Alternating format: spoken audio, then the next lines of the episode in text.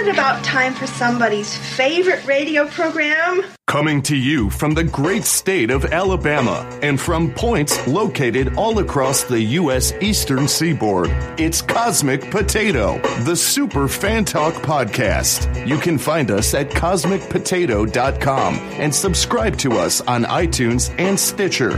Now, situated in a small corner in Birmingham, Alabama, only inches from a tall glass of Diet Mountain Dew, here is your host, Sean Ray. What would you do with a brain if you had one?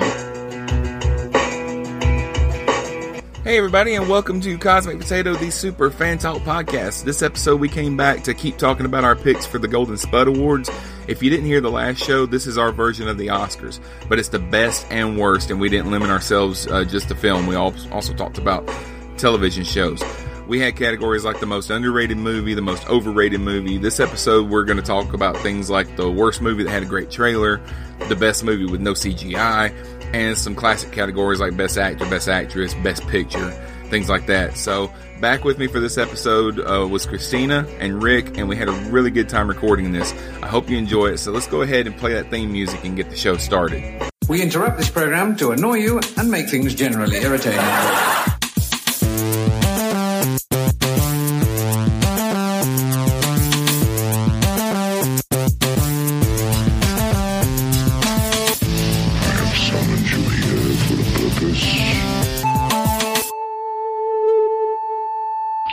Change, you filthy animal. Okay. Uh, Rick, Christina are with me, and we're going to continue talking about uh, what we were talking about on the last episode, which is the Golden Spud Awards. Whoop, whoop. Uh, we talked about uh, the categories we did on the last show were the most underrated movie, the most overrated movie, and uh, we're going to start with uh, this third category is the worst movie that had a great trailer, in our opinion. in our opinion, you know. So This y- one was hard. yeah, I- it, it was hard for me too. And I Wait a minute. How did you get to see the, the categories before the show? Did I not give you the categories? No. I sent, I Oh bo- goodness. I sent both of you the uh, the same message. Yeah, you said make up your own. Oh well, yeah, but I mean, we, we're going to do these five categories, and then we're going to do a couple that you made up. I don't. I'm sorry. I thought Okay. I, I, I might not have read it well Okay. closely. Okay. Well, uh, I've got three. I got three more categories here that we're just we're going to do, and then we're and then we're all going to go around and have our own, you know, couple categories that we made up of, of our own. So. Okay. Uh, But, I don't. um, I don't actually do show prep anyways.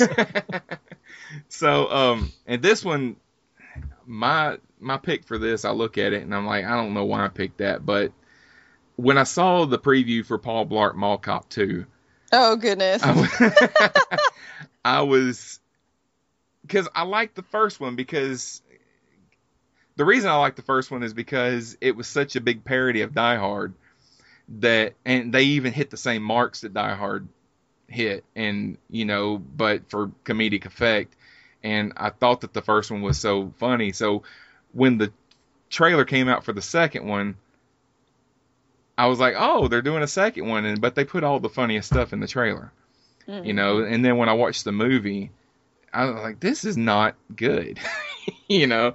The- it's kind of like um the difference between the first time that you see austin powers and then when you go see the second one. What was the the spy that shagged me? It's like Yeah. well they're telling the same jokes that they told in the last one you know? They're just they're just doing it a little different. Uh, i don't know so paul blart mall cop 2 it wasn't good the the trailer was funny if you've seen the trailer you've seen all the funny stuff so don't bother with it okay. Here's the message. I didn't see it. I didn't. Uh, no Yep, it's right here. You sent it to me.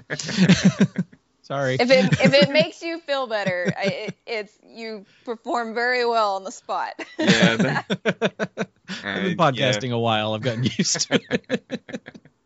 but thank you. christina what's your pick for that one Um, so I have to explain my answer a little bit. So I actually really like this movie, but I think that the trailer is great, but completely is a bad trailer for the movie because I think it sells it all wrong. Um, and the movie's Pride and Prejudice and Zombies. okay So it is very. I think it's true to the book. Um, it's very. I'm a huge Jane Austen fan, uh, traditional Jane Austen fan, but I, you know, I have enough sense of humor that I really enjoyed it. But the movie, they they really kind of wanted to sell that whole zombie horror movie type uh, type film, I guess, and so they they sold it like that, and then it's nothing like that. It, Yeah. and, and it's it is literally scene by scene, monologue by monologue, and dialogue all the way through is just it is Pride and Prejudice. And then you have like you know they they they change the the plot you know um, in order to suit the the new world that they live in, where it's like this zombie filled, you know, war torn type of Regency England or whatever.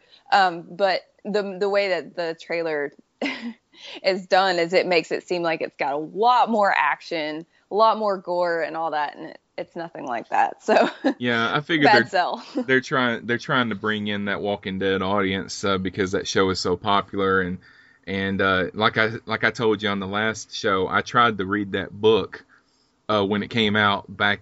I don't know, it was like 09, 10, something like that. It's been a while, but I felt I read about the first fifty pages and I was like, they're just trying to trick me into reading Pride and Prejudice. yeah, that's exactly what it is. I mean, you know, I, it's clever. I mean, it is a clever, clever story, I think, but it is really for people who enjoy the book to the begin with. It's not something that if you don't like Pride and Prejudice before, you're not gonna like it once you watch this at all. Like, it's not gonna happen. So, um, I took a friend with me um, to see it um, back before last episode, and he was miserable the entire time. he he was convinced that he was going to get to see lots of zombies, lots of gore. It was going to be you know great. It's going to be like The Walking Dead, and like he was literally just like dying next to me the entire time. he was just So- like, I can't stand this movie. would you recommend it if, like, for instance, I love The Walking Dead, my wife loves Downton Abbey, so would that be a good date movie? yeah yeah you know if you if you're the type of person that can handle um you know a period film if Oh, you yeah. it, like if you can't if you if you and it, it's totally totally happens. People some people just cannot watch period film. Um if that's the case then just don't even try. Like you're it is very they they did not modernize the language at all. Yeah. so it is exactly pride and prejudice in that way so You just totally sold me on this movie. um, you know, when I, my wife and I could, uh, we're we're both uh, theater people. Um, are are you you design costumes? Are you what? what, yes uh, yeah are you, are I, you theater costumes? I yes, I um I have a bachelor's in theater costume Oh, design. Cool. So does my wife. Interesting. and and I, I teach tech theater uh, at co- in college. oh, uh, where where what university? Oh, I wish. it's a, it's a uh, Oh. Eckerd College down here in St. Pete, Florida. Uh, Oh, it's, it- okay. it's a small liberal arts school, uh, private school, but uh, we have a tiny theater department. But uh, yeah. Well, that's awesome. um, but we couldn't decide if we wanted to see Pride and Prejudice and Zombies or not. And and because for exactly the reason you just said, only in reverse, I thought, oh wow, it's just going to be another you know zombie movie, and then they're going to throw in a couple of you know obligatory Jane Austen like scenes, and then it, the rest of it's going to be like you know Van Helsing or Hansel and Gretel or any of that crap. Yeah. Um, but it sounds like I might actually enjoy the film. Yeah, no, definitely. It is. They were. I mean, as much as they possibly could be, according to you know the the plot and stuff. It is very much Jane Austen. It's Cool. I was I was really impressed and I really enjoyed it. If you are the type, like I said, if you're a Jane Austen fan or definitely like a you know a thespian type person, any anything, if you like that sort of thing, if you like Down Abbey, you know you're gonna like it a lot. And it's and it's got a lot of um historical humor. Um, and especially Jane Austen specific type of humor that you, I mean, you'll think it's very funny too. I mean, because you can't not laugh at the fact that you're in a drawing room and they're playing cards and all of a sudden there's like a zombie in the room. So it is funny. It is funny, and but it's it's a very specific type of historical period costume drama type of humor. You know what's weird about that movie is uh, it came out two weeks ago, and I have heard zero. You're the first person to ever mention it that I've heard. I, there was like zero buzz about it. Not even oh this movie was awful or this movie was okay. Nothing. And I mentioned it on on the movie news show I do, and everybody was like, "Has it opened yet?" Nobody's heard anything about the film. Yeah. I think opening on the same weekend as Deadpool kind of uh, Yeah, well. did, did did something for it, but but Yeah. I mean, it's got a, it, it it definitely has a very specific audience, you know. It is So- very specialized, very specialized, and I mean, I have a lot of friends that we love that sort of thing. So amongst ourselves, we kind of talk about it. But yeah, like outside of that, like no one, no one. I'm sure it it probably didn't do very well, um, just it didn't because it it really does speak to only a certain. Yeah, but it didn't do badly enough to be to even stand out that way. You know, like Gods of Egypt is tanking hard, and it's all over the news about how badly uh, it's doing. But you know, I it could be. I'm not sure on this, but it might have been somewhat of a limited release because in I live in Columbus, Ohio, and it's a pretty good sized town. We're the capital of Ohio, actually, and it, it was only in one theater in our whole hmm. town. So I, I I don't know, Sean. You maybe maybe you can speak to Birmingham. I'm not sure. Like, Birmingham has it in most of the. Uh, we've got quite a bit of qu- quite a large number of theaters for the size city that I live in, but um, and it's in most of the theaters. But as far as the showing, I think they're only showing it on one screen. Uh, whereas you've got Deadpool showing on like four screens so that they can have 16 showings a day or whatever. So um, Pride and Prejudice and Zombies is usually, you know, just four or five shows a day, and during the week it may not even get that, you know. And then after a couple weeks, some of those movies uh, they don't disappear, but they'll only get one show in, a day, and it'll be at like nine o'clock at night, you know. So Yeah, yeah. I, I thought that it was weird when it came out too. Like they chose Valentine's Day instead of Halloween time frame. I thought that was a little strange too. So it, it kind of like to me, I was when it when I found out about it, I was like, whoa, well, yeah, it kind of makes sense. You have Jane Austen, Pride and Prejudice, a romantic movie, and it is, you know, still like a a very like romantic movie. Um, but I, but I guess the most of the people that are going to want to see it for the zombie factor would it's kind of weird. Valentine's Day date. Yeah, we'll we'll definitely hit it when it hits uh hits like Netflix or Amazon or something. all right, Rick, what's your uh, your pick for the worst movie with a great trailer? Fantastic Four, yes, I didn't even think about that. That would have been on my list. because right up in you know we went and uh, you know uh, like I like I said last week, wink. um, for me to for for us to go to a movie is it it takes planning or a lot of money. Yeah, because either we have to, you know, I have to kind of like play hooky from work, uh, or we have to get a babysitter. And Yeah. uh, so we're very, very picky about what we go see in the cinema. And uh, Fantastic Four looked like, you know, I'm watching the trailers, and you know, when they first announced the Fantastic Four movie, it was like, oh, here we go again. Because the first couple, you know, in the 2000s didn't uh, didn't really do all that well, and rightfully so yeah. and and s- but the trailers look not half bad and you know there was the internet was like oh this looks terrible this is going to be awful and i thought no it doesn't looks like it might actually work and boy did it not Yeah. Yeah. that thing was a hot mess from the get-go and it just uh it was just and and you know the thing no pants Uh, yeah, and the uh, the climax was only.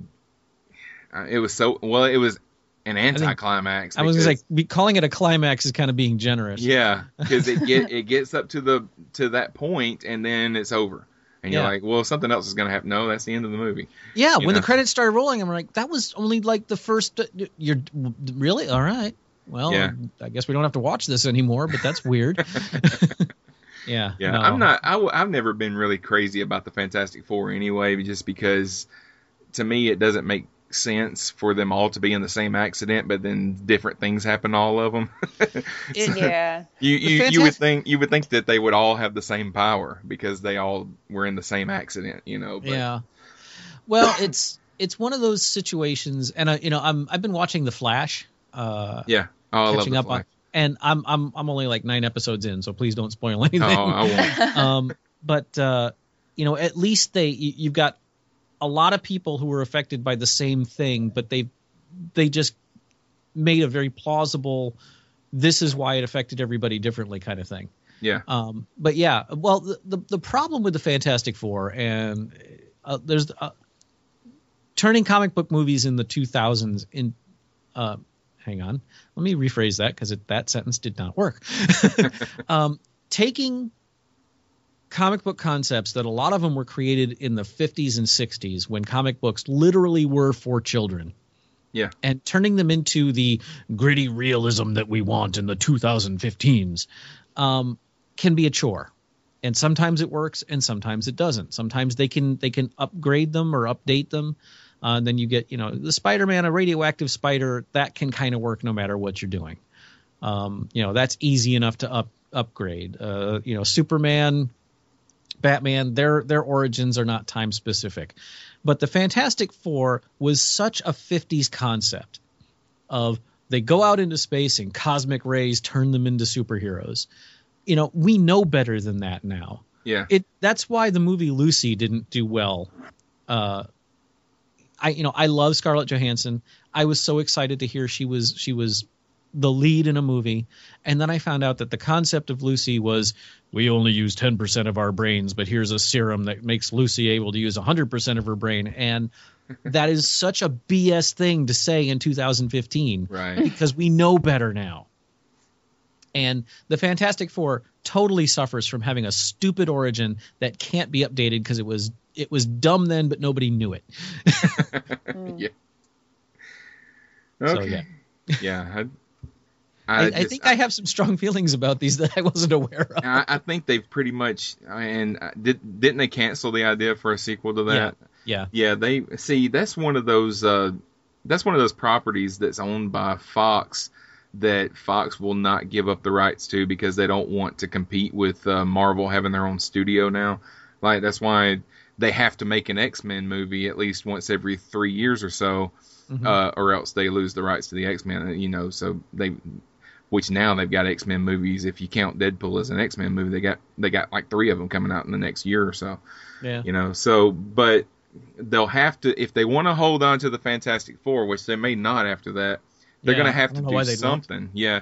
They're going to have to do something or they're going to have to do like what sony is doing with spider-man and loan him to uh, marvel to use and then they'll be able to tie you know after after sony loans spider-man to marvel they'll be able to tie their movies in with the avengers from then on you know which will which is more money for them you know so I, I don't know if the Fantastic Four if they'll just like loan those those characters, which I really don't know what the MCU would do with them. I don't really like, care for those characters anyway. Other than the thing, you know, they might be able to do something with him, but the Yeah. rest of them, you know, they can I, I can do without them. yeah. But okay, the next category is the most unnecessary remake. And there, I mean, there wasn't a whole lot of remakes in, in 2015, but I, I kind of consider when you make a quasi sequel to something, but it doesn't have any of the original people in it, I kind of consider that to be a remake.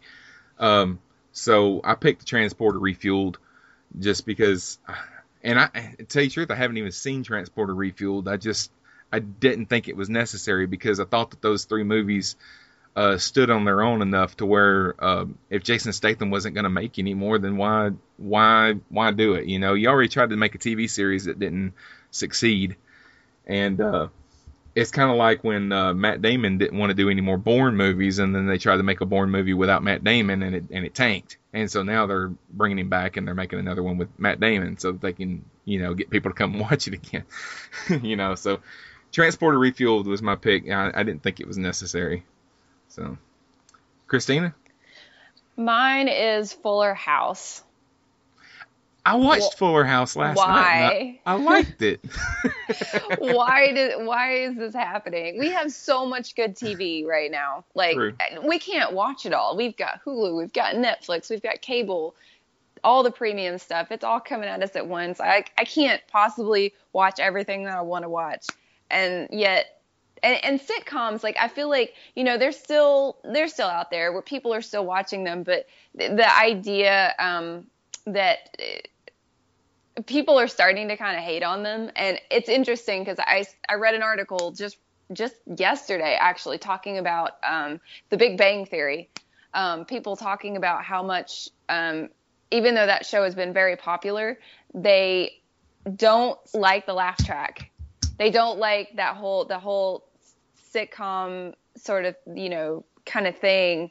It's kind of dying out almost, and Yeah. so it's it's it's it's interesting to me that they're trying to bring this back, dust it off. I mean, I am too young to have watched that originally, um, so I don't know. I didn't like it. I didn't like the reruns. Yeah, so- I'm I'm going. Oh, I'll say this about Fuller House. Okay, I, I watched it with my wife last night, and we were we were the audience for the original show. You know, because when it started, I was probably 10, 11 years old, something like that.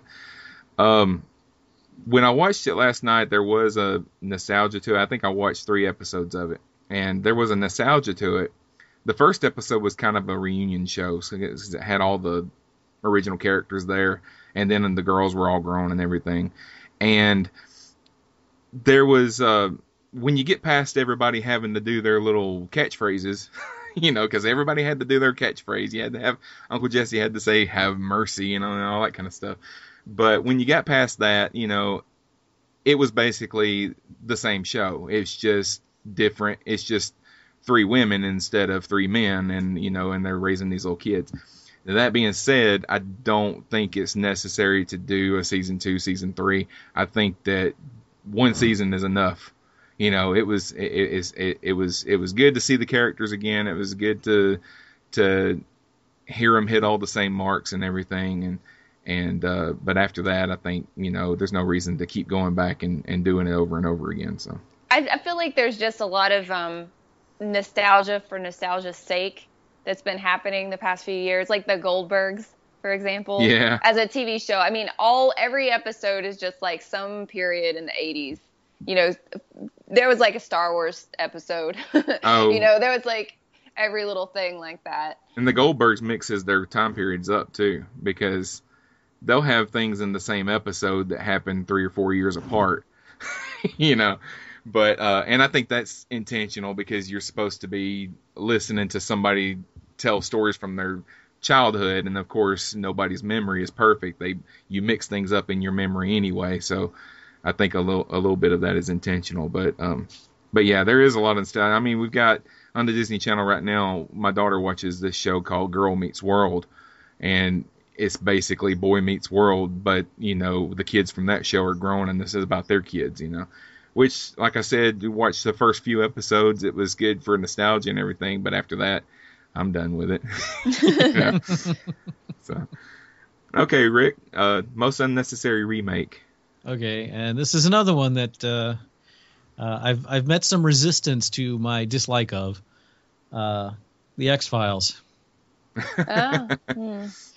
I really hated the, those that it, the the the six X Files episodes that came out over the last six weeks.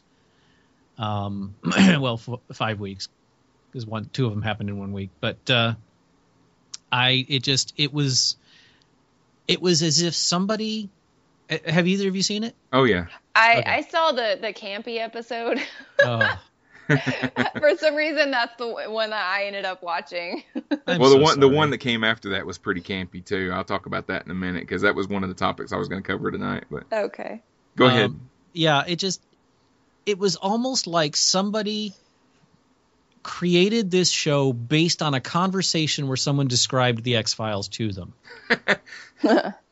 um, you know, it was like we have to hit every single X Files trope in every single episode and hit it really hard, or people aren't going to get this is the X Files.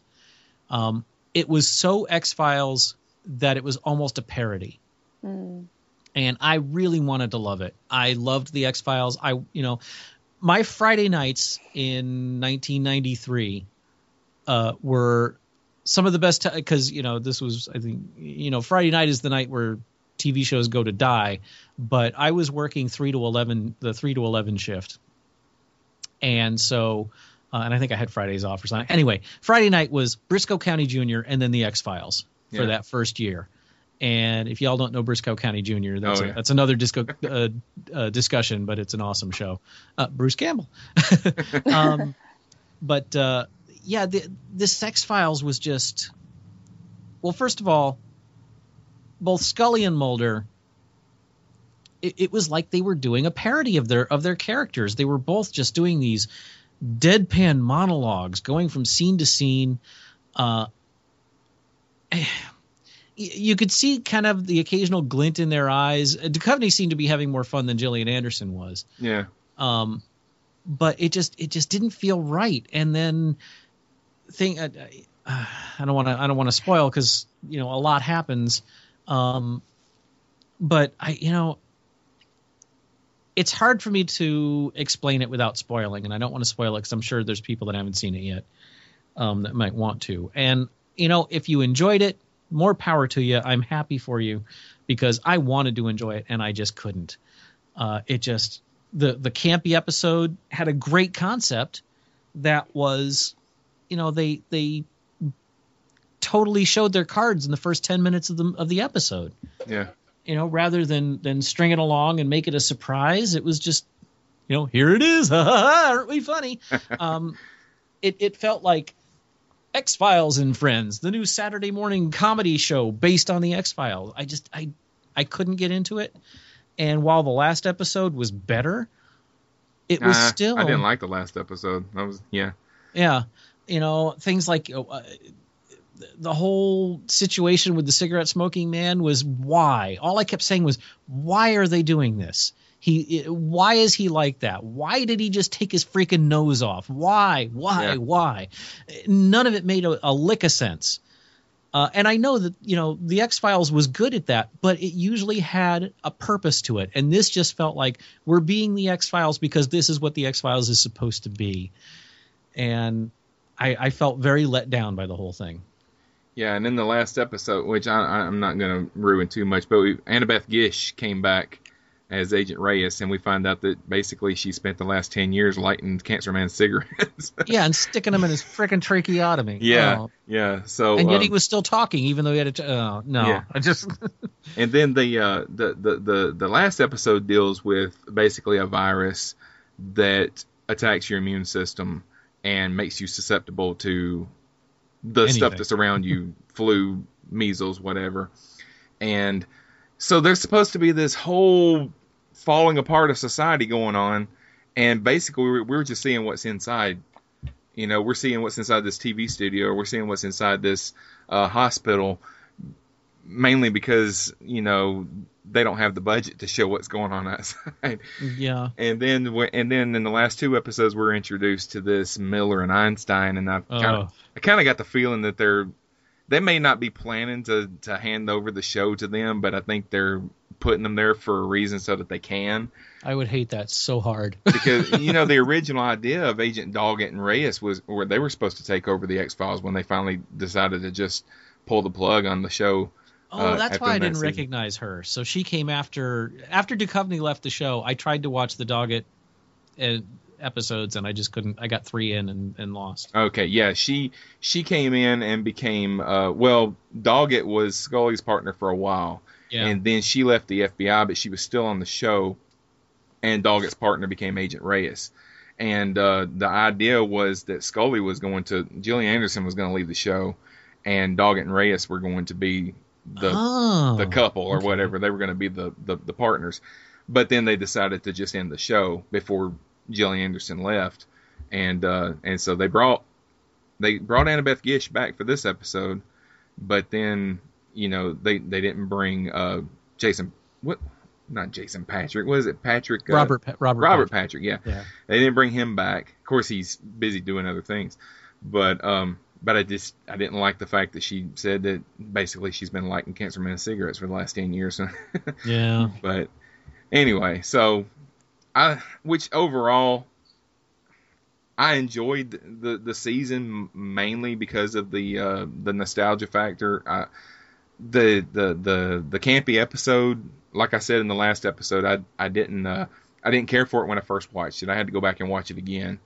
Mainly, and it was mainly because I didn't know it was going to be a funny episode when I watched it. I thought I was sitting down to watch the X Files, and I and I didn't know it was going to be one of their silly episodes, you know. But then the next episode after that, what I was alluding to a minute ago was that that was a serious episode, and then they put this campy little part in the middle of it where shroom- Mul- Mulder oh. Mulder was on a shroom trip. and he got into a and he started uh he he started dancing to honky tonk badonka donk Mhm. Oh my goodness. you know, which was funny. I, I laughed when it happened, but I was like, I don't understand why they're doing this. you know, this is not it- it's not meld, meshing with the with the rest of the episode. But You know, I had I had a conversation earlier today with uh, with Richard Smith about this uh, on the movie news show. Uh, he loved it. He he absolutely loved the the the, the miniseries. Yeah. And we and we were talking about it, and I think if this had been a full season, and some of this stuff was just sprinkled through, like you know when they did, you know they certainly did comedy episodes in the original run of the X Files. yeah, Um, about one Well- a year. Yeah, yeah, but one they were never as obvious as this one was, Yeah. as, as the the the were monster one was. Uh, you know, and they were usually a lot darker. Like you know, the, when I think of X Files comedy episodes, I think of Home, which Yeah. is deeply disturbing, but was still funny as hell. right. You know, um, they, but they had six episodes and you know there there's there's talk that there's going to be a whole series and of course they left the last one as a cliffhanger as you know probably a way to make that start writing those emails folks so the, the so fox makes a new series. Yeah, um but we've got six episodes. Don't feed me tripe like that. Don't show me mulder having this this city spanning acid trip. Yeah. I, I yeah I could this could be a whole episode of me just complaining so I'm gonna stop. Like yeah, and I I don't I don't see any reason why Fox wouldn't go ahead and make another season because you know it they they got the ratings. They had people were were watching it. oh yeah I was on I was on Twitter every episode and they and there were people watching it. and I I don't know that um when they announced that they were only doing 6 episodes my assumption was that they were all going to be mythology episodes. They were it was just going to be this was going to be about the mythology, you know. And I love Monster of the Week episodes, but I didn't feel like this six episodes those those four Monster of the Week episodes that we got, I didn't feel like they lived up to what we got in the original series. So I thought if you're going to do six episodes, you might as well have done four of them as mythology episodes at least, you know. But Yeah. they they just did, they just bookended it when they did the first one and the last one were were mythology. But um next category is uh and we'll go through this one real quick, but uh best best movie that didn't have any CGI or no CGI that was blatant because I think every movie's got a little bit now. but uh and my pick was uh Bridge of Spies. Uh I thought this was and it's not the best movie of 2015. I don't think it deserves the Oscar um for that category. I think it I think everything that Spielberg and, and, and Hanks does together automatically gets nominated. I think it's in their contract. but uh but it was a it was still a decent movie and it was one that didn't rely on a lot of uh a lot of CGI. And it did ha- it did have a little bit of CGI, but it wasn't it didn't depend on it. There was a couple of scenes where uh uh an airplane exploded and the guy had to eject and so I know most of that was CGI, but it wasn't, you know, a superhero movie or something like that. So, so as far as that, uh, Bridge of Spies was my pick for that category. So, Christina, I went with a TV show for this category, and that's Outlander on Starz. Um, there surprisingly isn't any CGI, any blatant CGI, anyways. Actually, I was trying to think through earlier, and there really isn't any CGI that I can think of. Um, even though it's a time traveling series um, that requires uh, magic, I guess. yeah, Um, so it it's pretty fantastic. Um, show um, the second season is about to start back up in April. Um, I thought it was really interesting. They uh, they decided to follow the new uh, a new like format um, for putting a show out where they put part of it only half of the season out in the spring and then they do the other half in the fall. So there's shorter breaks in Yeah. the in between um, it's kind of frustrating because you want the whole season because you know usually like within a season you have your premiere and then you have your finale and it kind of wraps up a little bit at least some things and then there's some things they hang off or whatever you know to keep you coming back for more. But so it's a little frustrating but then at the same time you don't have to wait as long. Um, but i'm a big fan of the book series. Um, so they're just it's just really faithful um, uh, very faithful to the books. And it's really awesome what they're able to do it, it, without cgi Okay. Yeah, my, Yeah, my wife has yeah. just gotten into that show and she's eating it up. oh yeah, it's it- fantastic I haven't seen it, but I think that's the uh, that's becoming the the norm as far as uh, the way the seasons are laid out. Because The Walking Dead does the same thing. They'll show the first eight episodes in the fall, and then they'll take a break over Christmas, and then come back in February, and they'll do the the second part of the series after that.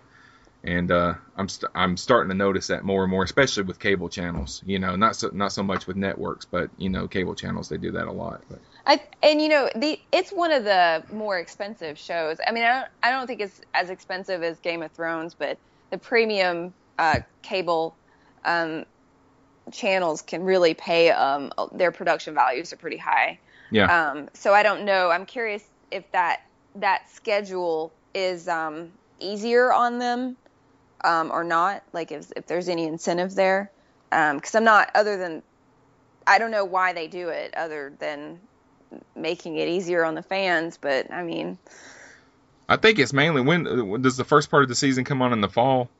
um, it comes on in the spring, so Oh, okay. April. It, it starts up at the same time as Game of Thrones.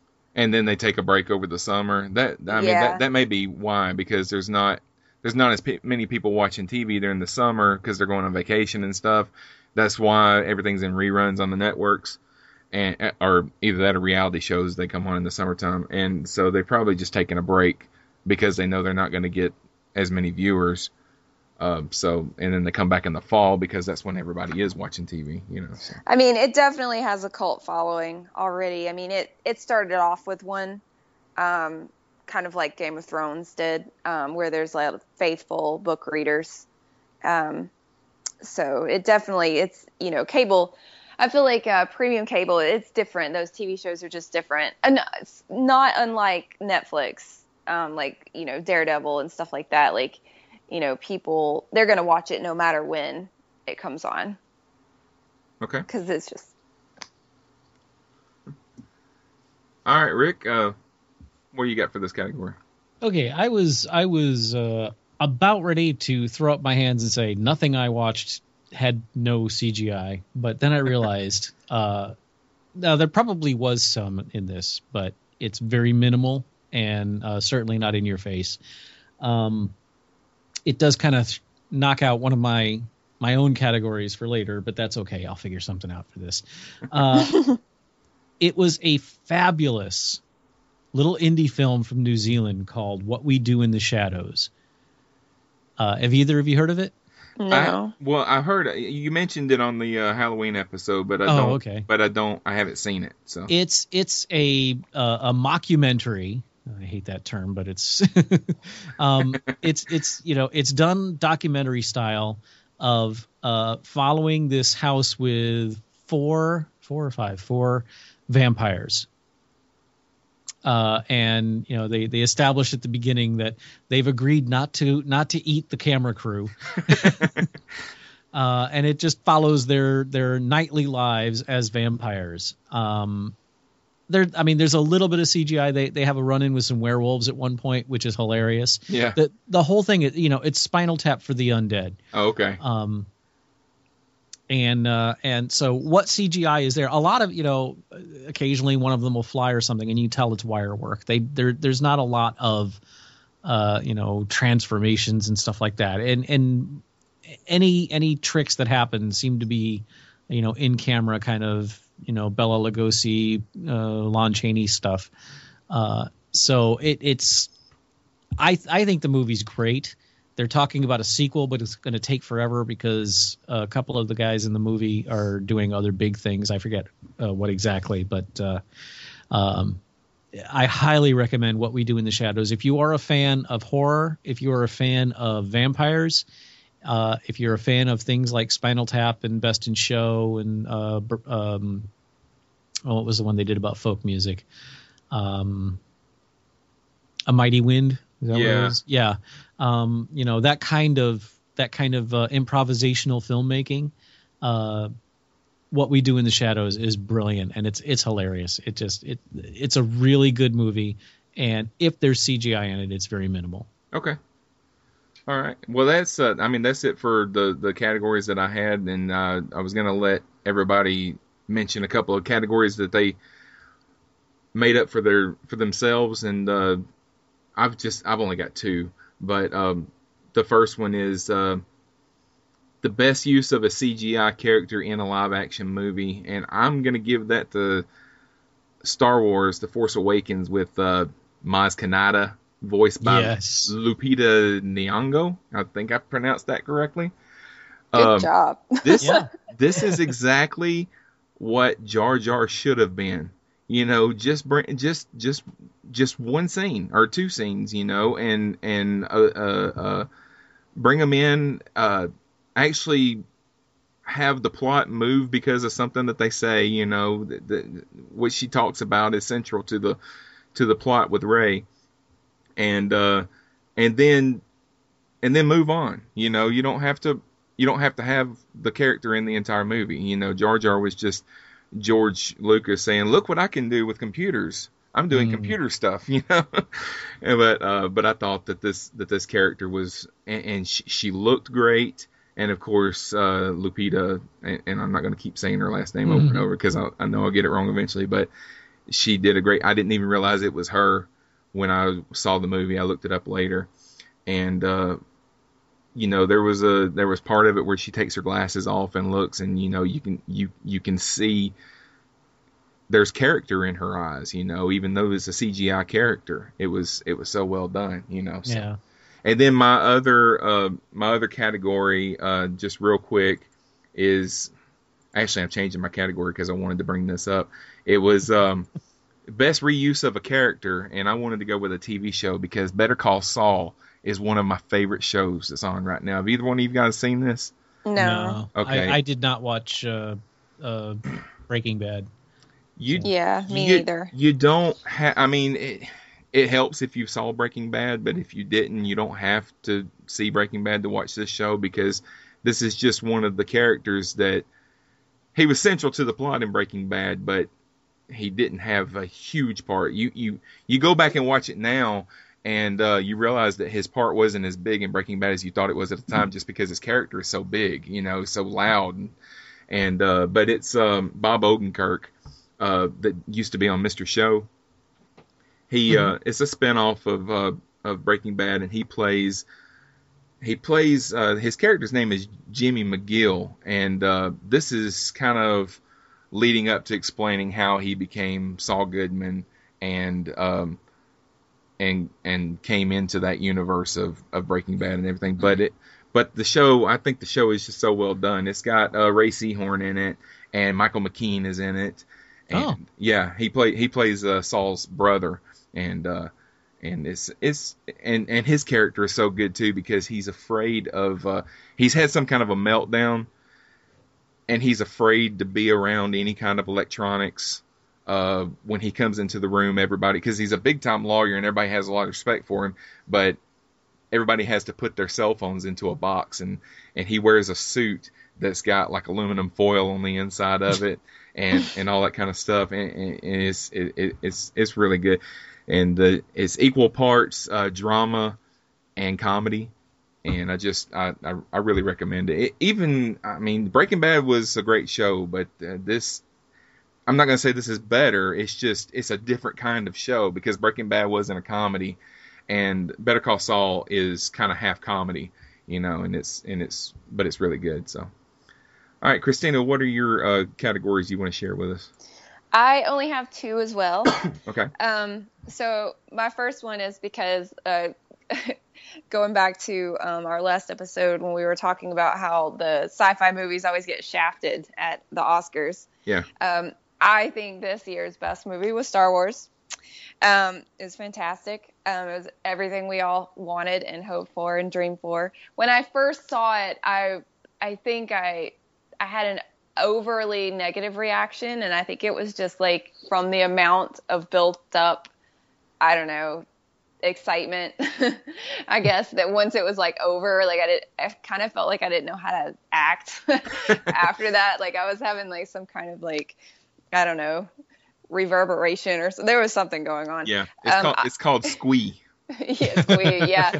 I actually knew a lot about um, of the Force Awakens um, before it came out, um, just due to, you know, working um, for Lucasfilm licensees and just hearing all the chatter on the inside. I, I got a lot of spoilers beforehand, so I think I, that kind of messed with my first viewing experience because I was waiting for certain things to happen. You know, certain things that happen that are a really big deal. I was waiting to see those things, and um, so that was kind of like a whoa.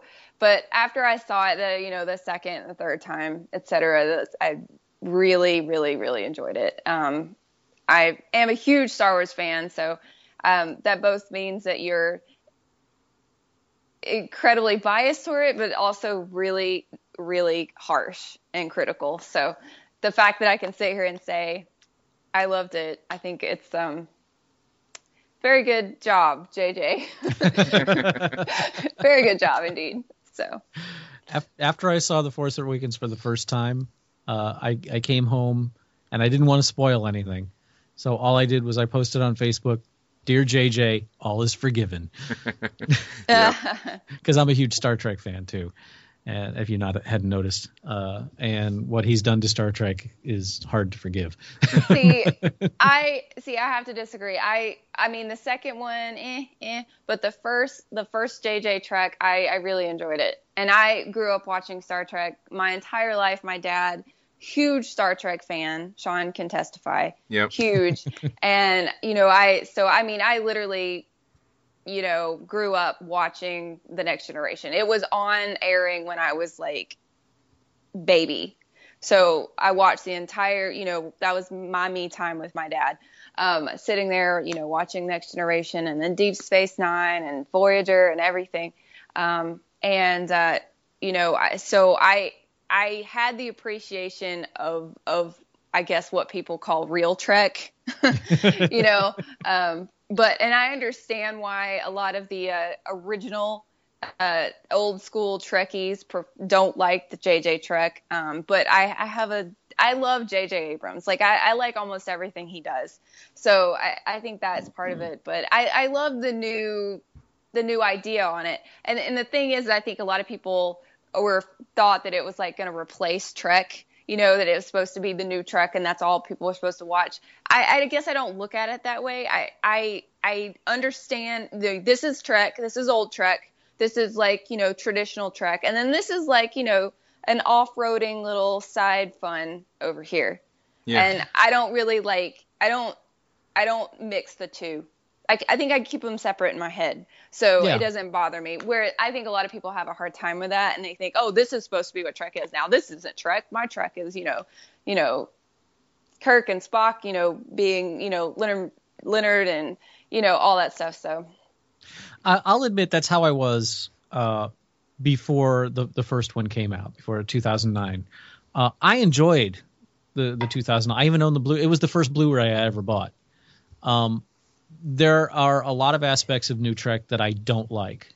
Uh, I don't care for the new ship. I don't like the look of most of it, but the characters, the actors do a great job, and JJ directs one hell of a great action movie. Which is why when I heard he was doing Star Wars, I was like, "Hallelujah! This is where he belongs." Um, my problem with a little bit with with uh, 2009, but uh, the big problem with Into Darkness was lazy writing. Um, Star Trek may have in the past always the science hasn't always been you know totally airtight, but there's always been at least an attempt to keep it somewhat scientifically plausible. Uh, you know, with a few notable exceptions, things you know like warp drive and transporters, which are you know ex- necessary to expedite the stories. Um, stuff like red matter, a supernova that's going to destroy the universe. Um, Yeah. and then and then you know getting into into darkness with transporting across the entire freaking galaxy, communicators that'll work across the freaking galaxy, magic blood. Uh, you know, I could just I could just go on and on and on about all of the the the, the stupid things in in the stories because Star Trek has made mistakes. Don't you know? I'm not. I, I don't for a minute think it's perfect. You know, there are plot holes in the Wrath of Khan that you could fly a starship through. Um, but they never. Well, not never because there's always Star Trek Five, but for the most part, they never got stupid or lazy, and that's to me what the, the, the biggest failing of the of the the JJ movies are. They're they're great action stories. They're great for bringing in new people. They're fun to watch. I saw Into Darkness four times at the theaters before I started thinking about what I was watching, and it started to make me angry. Um, I just Star Trek n- deserves better than that. Uh, and I know JJ can do better than that.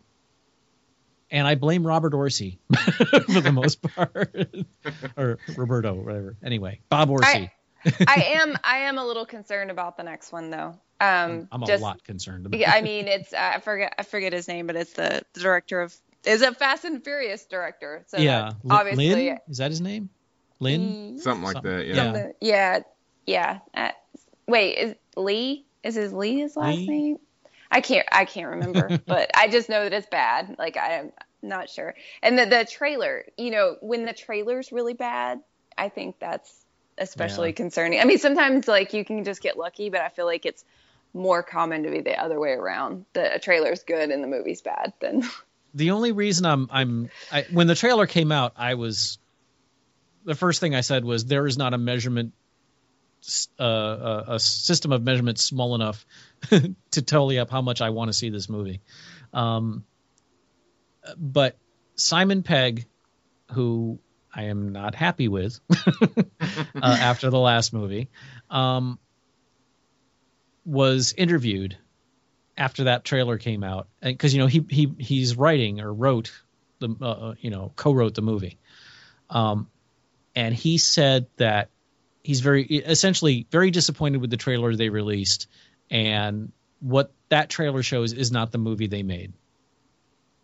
So And basically, Pride and Prejudice and zombies. yeah. Because because did you know I, I- with pride and prejudice and, and zombies did you see i i don't remember if it was a show or what but there was a um i think it was like maybe io9 or cracked or something uh, i saw a video where they compared the trailer that was released in the uk and the trailer that was released here for pride and prejudice and zombies and the one in the uk was what the movie you described and the one that was here was the one you were talking about where it made it look like it was an action zombie, Zombie movie. movie. Yeah. That you know, I didn't know that, but I am not shocked at all. That's yeah. That, I mean, they, they have a lot more period TV than we do. Just I mean, ITV alone, like Well, Downton Abbey. I mean, Downton Abbey was like not meant to be this international sensation that it is. Obviously, it was just meant for you know UK audiences, and Right. so I'm not surprised. Like they can sell that there better than they can here in the US. So. yeah what was your well- What was your other pick?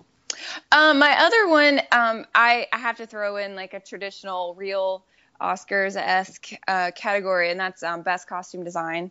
Um, for me, I I'm a huge Disney fan, huge, um, and I I love Cinderella. I I thought they did a really amazing job with that. It's really hard to recreate. It just her dress alone Sandy Powell is the costume designer, and it's just so hard to recreate something so iconic Right. over again and to pull it off and make not everyone hate it. I think the biggest controversy about that dress was how small um, uh, the waist was. Uh, Lily James, I believe. Yeah. Um, how small her waist was. Like everybody kind of had an overreaction on that one. Um, they just thought it was a little absurd that she's so small, but she, you know, she's a small girl, and um, I guess she she was corseted down quite a bit um, to the point where it was almost too it was uncomfortable. So that was kind of a controversy. But other than that i mean i think she really did a great job of recreating um, an iconic um, dress from one of the most iconic disney films um, an american icon really. Yeah. um, and made it over and and it and it was accepted you know people accepted it so i think that's that's a feat right there so Okay. Cool. All right, Rick, you got some picks for us? Yep, I got a couple. Uh, actually, I had a bunch, but we've we've essentially talked about all of them in various other ways, except except a couple. All right. Um, best use of movie credits, and with with a with a subcategory of uh, best abuse of a unicorn, and both go to Deadpool. of course you will never look at a unicorn the same way No. after you see Deadpool. and uh, just in case you don't know, because any Marvel movie, you know, you need to stick around after the credits, most especially for Deadpool. Yeah. Um, not gonna not gonna in the least bit spoil, but one of the things that made Deadpool stand out to me is that the movie starts, and within ten seconds you're laughing, and they just don't stop. Well, there's there there's there there's a there are sections where it gets kind of grim, uh, but for the most part, I have never laughed so much. Well, not never. I have not laughed that much through the entirety of a film in a very long time. Uh, so, yeah. Um, and then the other one I've got, and this one may be a little controversial, but uh, best use of nudity that actually is integral to the plot, and that is that goes to Ex Machina. Okay. I haven't seen Ex Machina yet. yeah so- me neither okay. Uh, if you've seen it, you, you'll you'll understand. Um, you know, it, it it's a it's a robot love story kind of sorta, but uh, there's there are several scenes that involve nudity in a way that is neither gratuitous nor overly titillating. Uh, it just it it makes total sense, and it would be odd if it wasn't there. yeah. Uh, you know, so many times, especially in smaller films, you'll see nudity put in just as kind of a, a you know, just cause. Um, but this is one where it actually makes sense that it should be there. Okay. That So. that's really interesting. That makes me want to watch it. Just not because because it's not gratuitous. Because I have a huge pet peeve, and I, I could do an episode just on a rant about gratuitous nudity um, and rape scenes and like Game of Thrones. Oh, So- well, yeah. So like I I think it's really interesting when something really needs to be there. Like I that makes me want to watch it just to see why because that that's really interesting to me. I you know I've I've I've been banging on about it during this whole discussion, but I cannot recommend Ex Machina enough. And I don't. A lot of times when I speak this highly of a movie, uh, I will tap dance all around and, and do disclaimer after disclaimer, trying to avoid overhyping a film. I don't. I I'm not worried about this. I think it's a, it's an excellent movie, uh, and I I have not heard anyone that's seen it disagree. Okay. All right. Um, real quick before we end, I wanted to um just do our picks for best actor and best actress and best picture. Um, based on what's nominated or what? no, no, be? based on what you've actually seen. Yeah. Okay. um, and I'll I'll just do mine real quick, and we'll you, we'll just we'll just go through and do each one of us do all three. But um, for best actor, I really like Sylvester Stallone's performance in Creed because um I'm I've always been a Rocky fan. I like all the Rocky movies, even the bad ones. I even I even like Rocky Four.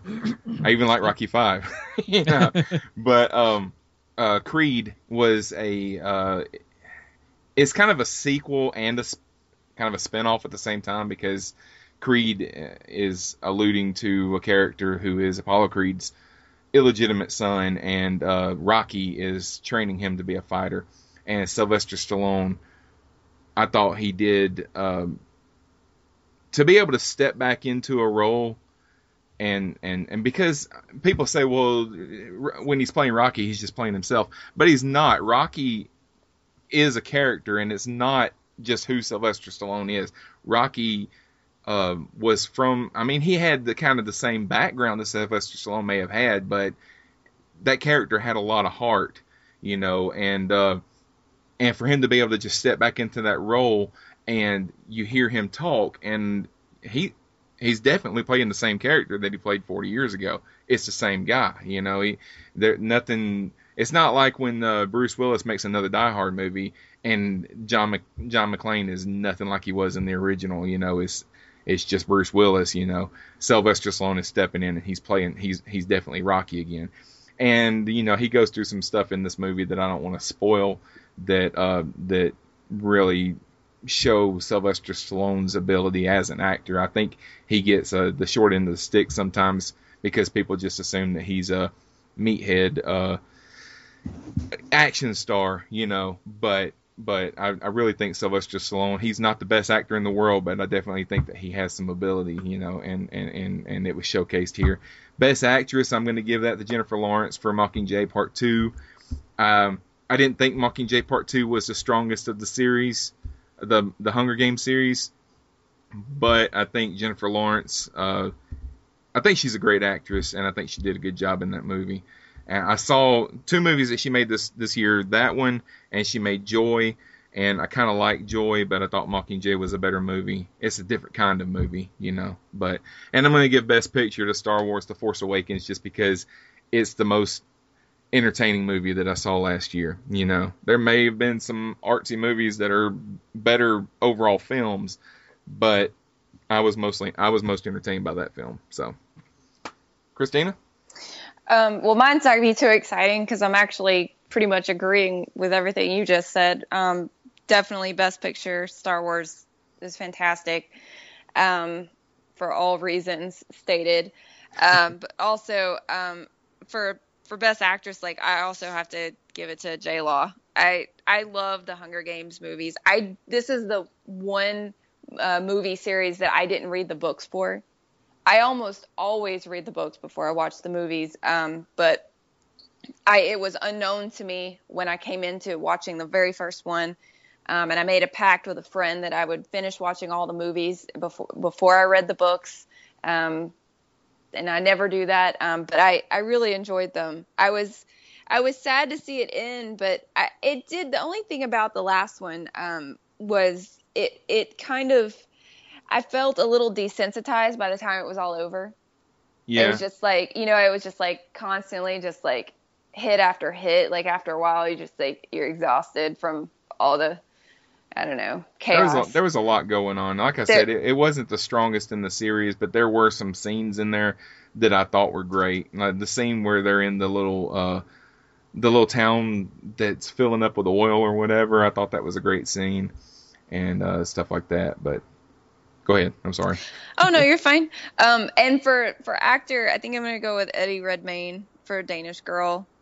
Just like that's that's a hard role. I mean, I was impressed. Um, he he's quickly becoming one of my new favorite actors. Like I, he's to be, of course, I'm a huge Harry Potter fan, and he's to be um, uh, Newt Scamander in um, the new um, Fantastic Beasts and Where to Find Them, and I'm really, really, really stoked about that. But he just seems to be very versatile in his roles. Like I've seen him. He was in uh, Jupiter Ascending. He was a bad guy.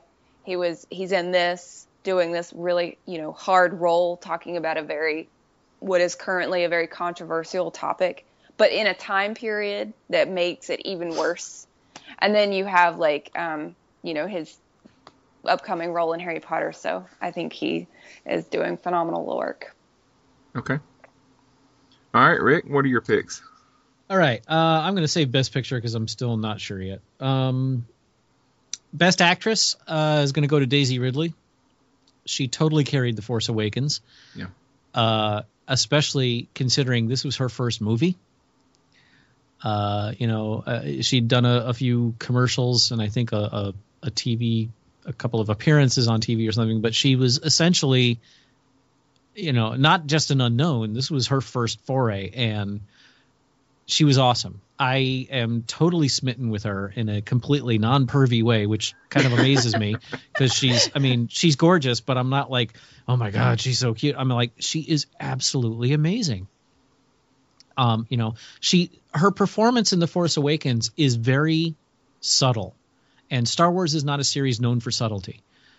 Uh, you know, she is understated yet powerful. Uh, if I, I don't know if you've seen any of the videos of the workout she had to do to do this part. She could kick all of our asses and then not and not spill her tea. Uh, she's just amazing and very poised. Uh, she handles interviews really well. She's just amazing, and I think that The Force Awakens would not have been half the movie it was without her. Uh, so I Daisy Ridley hand hands down. Yeah, Uh, I completely agree. uh, best actor uh, pff, Oscar Isaac for uh, in uh, in Ex Machina, uh, which I've raved about uh, quite a bit already, and I will continue to do so. Uh, his performance as Nathan uh, is nothing short of disturbing, uh, creepy, uh, yet compelling. And if you didn't know that that was Poe Dameron on the screen, you would not know, or vice versa. If you didn't know that, uh, you know that it was the same actor playing either part, depending on which movie you saw first, you you would not recognize him. Yeah. Uh, he he's just amazing, uh, incredible. Uh, in uh, you know his character in in Ex Machina is not someone you'd want to know, but uh, he's he's just um, incredible, uh, and I I can't say enough good about the movie, and I'm going to give it best film too, best picture. Okay. I was wavering between that and The Force Awakens. I was looking at the list of stuff I saw in 2015, uh, and you know it's tempting to say The Martian, but as much as I enjoyed The Martian, I don't think it's best picture worthy. I mean, it's it's awesome that it was nominated. I interviewed Andy Weir last year uh, before they before they made the movie, and he's a great guy. I love the book. I love how successful it's been. I think the movie was awesome. I don't think it was best picture awesome. Um, you know, I don't think in 25 years people are going to still be talking about The Martian. No, no, no. Um, and you know, there were other things that were okay. Crimson Peak was fun. Uh, uh, Age of Ultron was, eh, wasn't great, but it wasn't. You know, it was it was big explody fun. Yeah. Jurassic World.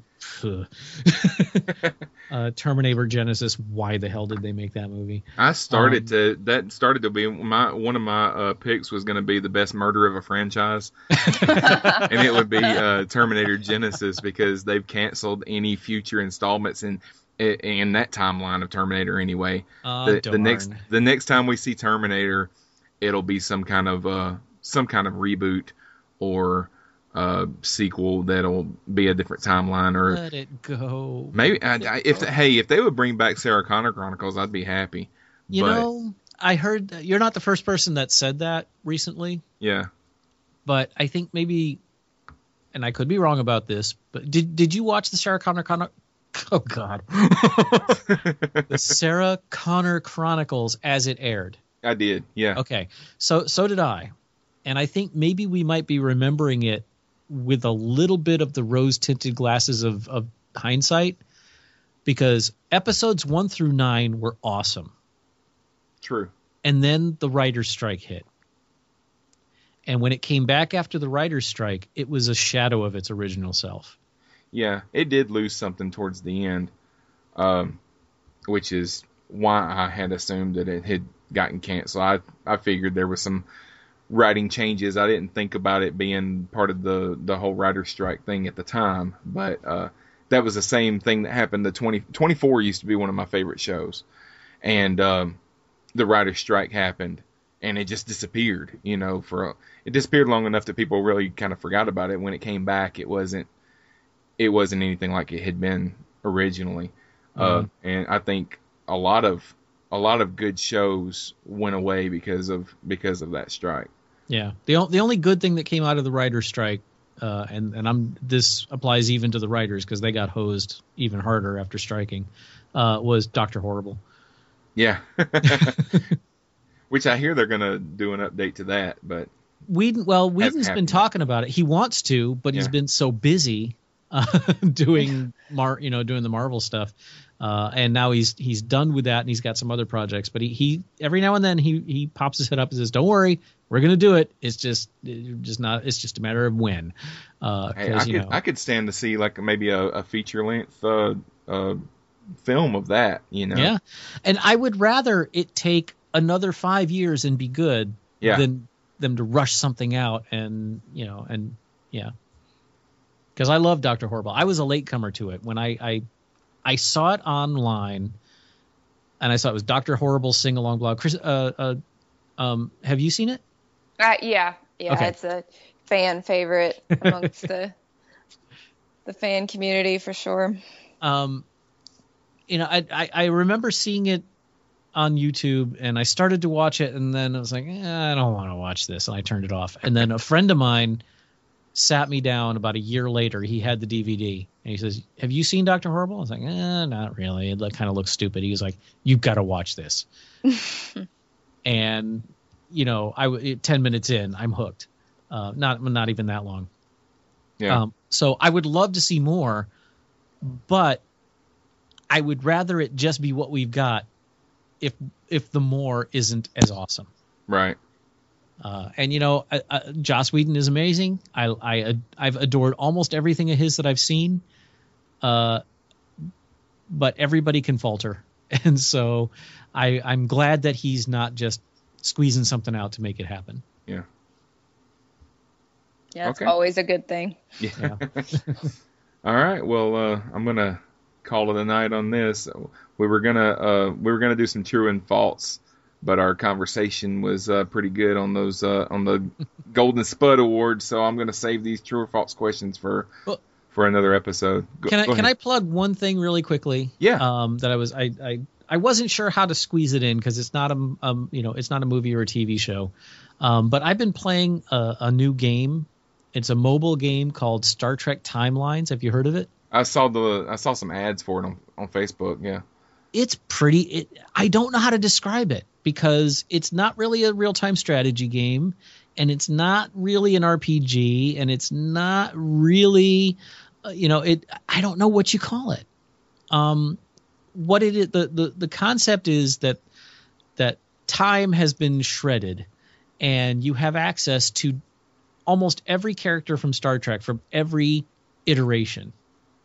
So you can create an away team of Captain Picard and Quark and TOS Spock, you know, or you can have your ship, which you start off with the Constellation, which is uh, which is a, a or the the Stargazer, you know, the a Constellation class starship, Yeah. and you're fighting. You can fight K'Vort class birds of prey and Maquis raiders and Galor class Cardassian ships, and and it's just the entire Star Trek universe is all kind of mashed up into this one thing, and you you collect, uh, uh, you you collect crew members and level them up, and they have various attributes, and and you have missions that you go through. It's really hard to describe, but it's become quite the time suck.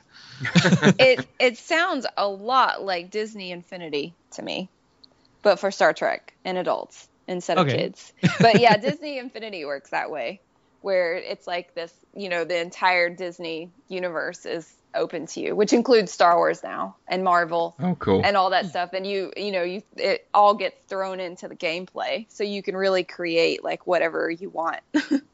I, I guess it's closer. The, the closest thing would be like a CG, CCG, a collectible card game, because you know, aside from the starship battles, you're you're just kind of putting crew members into these slots, and then they go through this mission. But it's not like there's there's graphics or anything. It, it's just kind of kind of a, a flow chart sort of thing. It it's. I, I, I'm not enough of a gamer to have the vocabulary to describe it, but it's a lot of fun, and it's it's free to play. Although there are in-game purchases that kind of make things easier, but it's not impossible to do without paying anything. yeah. Um, and it's it's for mobile platforms, but I think you can play it on your on your desktop as well. I haven't tried yet, but uh, Uh, it's uh, it's it's really worth checking out. Star Trek Timelines. The the the company is Disruptor Beam, and they I've heard several interviews with them, and they are absolute diehard Trek fans, and they are trying their absolute best to keep this as faithful to Star Trek as they can. So it that's why it's kind of hard to describe because it doesn't really fit any other gaming system. I'll have to try it out because um, Star Trek, as, big of a Star Trek fan as I am, they don't have a great history with video games. No, they do not. All their video games suck. Yeah. I mean, so bad. I, I wasted so much money. I took uh, uh, when I was a kid. You know, I got some uh, money for my birthday. I had like fifty bucks, and went to Toys R Us and bought a Star Trek: The Next Generation game for Super Nintendo, and it was terrible. I Yeah. I couldn't do anything. I couldn't figure out how to do anything. You know, so yeah, they uh, and even even some of the newer games that are based on the uh, on the uh, JJ verse are not great because they just kind of you know all the they come out with a video game for every movie now and they just churn them out. You know, Yeah. they don't spend uh, enough time developing them. They're just trying to get them on the market. You know, so but uh, some of these mobile platform games they're out there and you're playing them while they're still working on them so they're so they improve over time so I'll, uh, that, that's that's kind of the situation with this one. They they only just came out of beta like uh, uh, in January, I think, um, and so they're it is a work in progress still.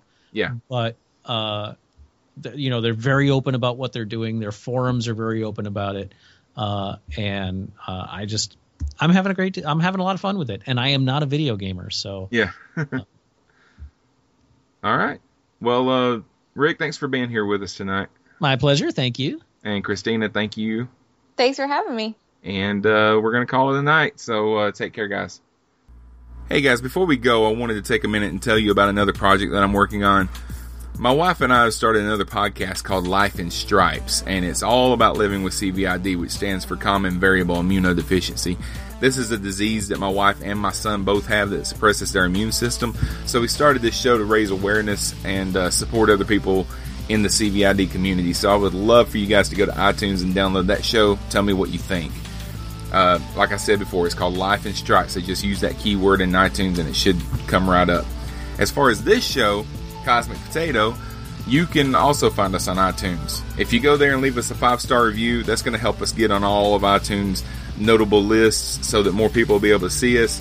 We're also available pretty much everywhere that you can get a podcast uh, Stitcher, Spreaker, Acast, Podcast Addict, and Google Play is going to be starting a, a podcast catcher here pretty soon, and um, you'll be able to get us on that as well. This episode was a lot of fun. By the time you're listening to this, uh, the Oscars have already aired, and you know all the answers to who won what. So, what did you think? Did the movie that won deserve it? Tweet me at Cosmic Potato underscore one and let me know what you think. You can also find us on Facebook. Just do a quick keyword search. And um, if you want to email me directly, my address is shawnwray at cosmicpotato.com. S S H A W N W R A Y at cosmicpotato.com. So that's going to do it for this episode. We'll be back in a couple weeks. Until then, you guys take care. Bye.